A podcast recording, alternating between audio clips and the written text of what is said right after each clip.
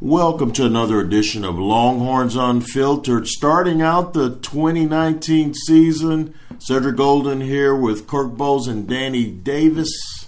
The Longhorns took a 45-14 win over Louisiana Tech.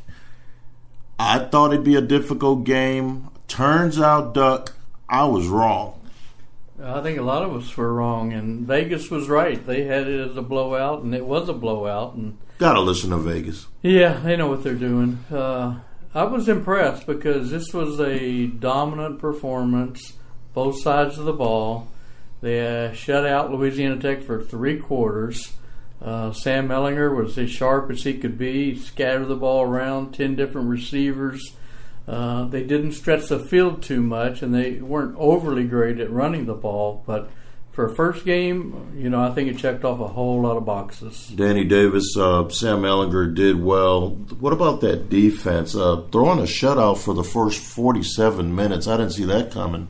Yeah, the defense played well. I mean, I think Jamar Smith is better than your average quarterback. I thought he made some nice throws, but that Hardy kid is a really good receiver. But for the most part, they shut down the running game. The cornerbacks need a little. Kobe Boyce had a couple plays that probably need to be addressed in the film session this week. But, you think? Yeah, Joseph Asai played really good. Had a touchdown called back. I'm sure he's going to give Brandon Jones some help for throughout the week for their open the passer penalty. But I thought Chris Brown played really well with some open field tackles. They made some timely stops, an interception, a fumble recovery, and overall, for this is what you want to see on defense if you're Todd Orlando for a season opener.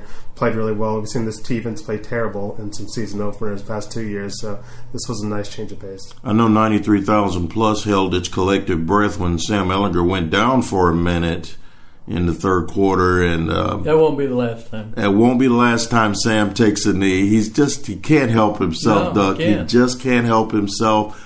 I, for one, am very worried, very concerned. He's the one guy they can't afford to lose, and he continues to take on tacklers because that's just who he is. He's a football player. The question is, can Tom Herman save Sam from himself?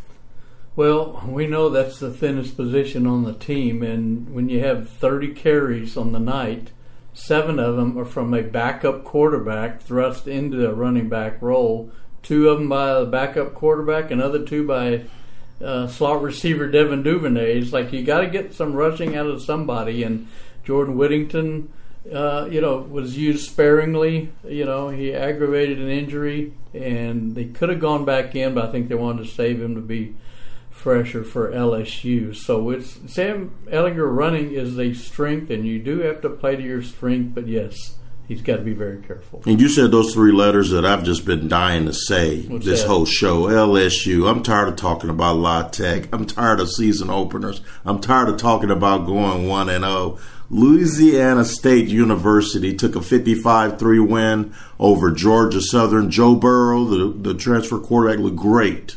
He looked great. 5 touchdown passes in the first half. He had 5 or 6 touchdowns in the bowl game, I think, against UCF. So This guy's coming on. I don't know about you two, but I saw him as a game manager when he transferred from Ohio State to LSU. But I think his game has really progressed, so I think maybe we need to give him his due.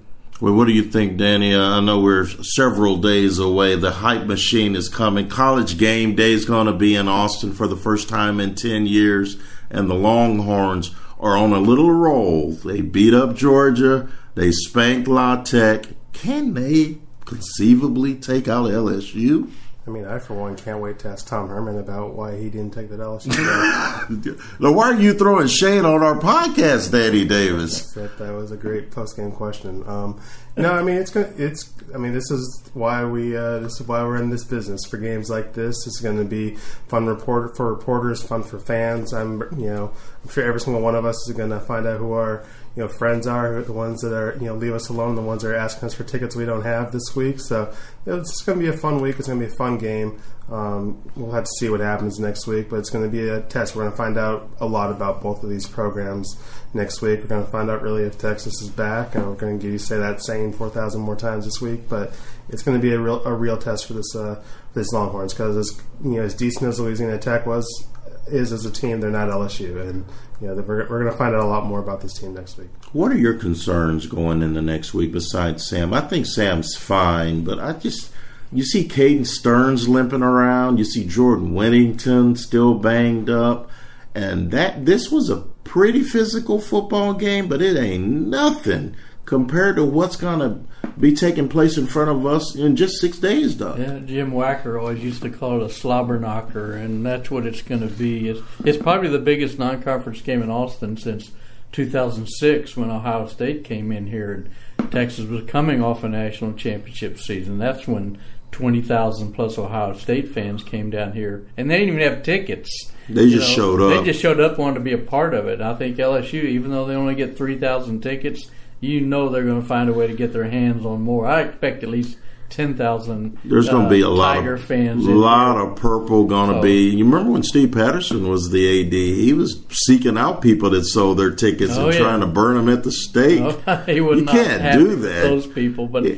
Texas needs the crowd behind it, because they're going to need every ounce of benefit in this game. I worry probably most about the running game, because LSU's tough against the run. I mean, Grant Delpit's one of the best safeties. They got a great defensive line. Chase Young is one of their premier players, and I think yardage and touchdowns are going to be hard to come by. You think a low-scoring game? Well, I don't think low, but LSU scored 55. Texas scored 45. I don't look for either team to get in that kind of threshold. That's a hundo combined. And Colin Johnson tweaked his hamstring, and Herman said it was minor. But, boy, you need all hands on deck for this one. I also don't think Colin's coming to the post-game interview if he's hurt. And he was there, and he didn't seem to be – he seemed to be fine. So I don't think – I think the receivers will be full strength. Running backs – we may have to worry about them, but I think receivers will be good. One thing that's good is they play a lot of people on defense. I mean, they have that Cowboy package with 8 defensive backs. So I don't like that name. We had to come up with a better name than the Cowboy package. That kind of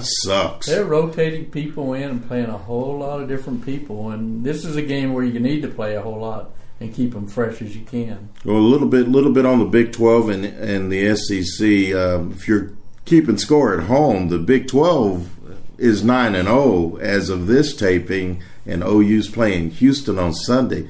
Congratulations, Big 12, on beating up on a bunch of garbage teams today. And the SEC doesn't play garbage teams in the middle of the year like the Sisters of the Poor. They do the same thing. Let the Big 12 live. The Big 12, barely squeaking by some of these FCS schools today. Tennessee lost to Georgia State. I was happy. Thank you, Texas Tech, for kicking the what out of Montana State today. Why is it always got to be about you? Why is this always about you? Oh my God! The Big 12 went 9-0. The SEC went 7-5, not counting the All SEC battle between Georgia and Vanderbilt. So I think the Big 12 is off to a great start as a league, but that signature win would be next Saturday, Texas over LSU. Nothing that happened today will matter if Texas doesn't get it done. I think as great as the reputation the SEC has, they may need to change their motto to "just hurts more." Oh, really? Well, they had a lot of losses, as you wrote in your column. They did have a lot of losses, but they're bringing one of the big guns into our fair city. And I haven't looked at point spreads just yet, but we were talking about that on fourth field. Yeah. Don't you think LSU by maybe 3? Maybe that's what I'm thinking. You get Vegas usually gives you 3 points if you're a good team for just being at home, and so it might be a pick 'em, because for you to say LSU by 3 would mean if it was in a neutral site that LSU would be a touchdown favorite. Could be. I don't know. I think it could be a pick 'em. What do you think, Daniel? I am terrible at gambling, as if you read our Statesman today and all of our prop bets would attest. I think I probably went 0 for 10 today. So I think I got Duvernay scoring the first touchdown. Did you really? How much money did you win on that? Lots and lots. Lots and lots of money. Well, check our stuff out on hook'em.com. This is our first episode of Longhorns Unfiltered. There will be many more. Check out Monday's Longhorn Confidential Part 1. And then check, when are you dropping? We go Thursday. And then part two on Thursday. That's one day after the On Second Thought podcast. So we're all podcast all the time. Remember back in the day when you could just write 4 or 5 times a week and then head to the beach? I don't remember that. I have selective amnesia as well. We're having fun with it. The Texas Longhorns open up the season with a 45-14 win over La Tech. Bring home the Bayou Bengals. We'll see you next time.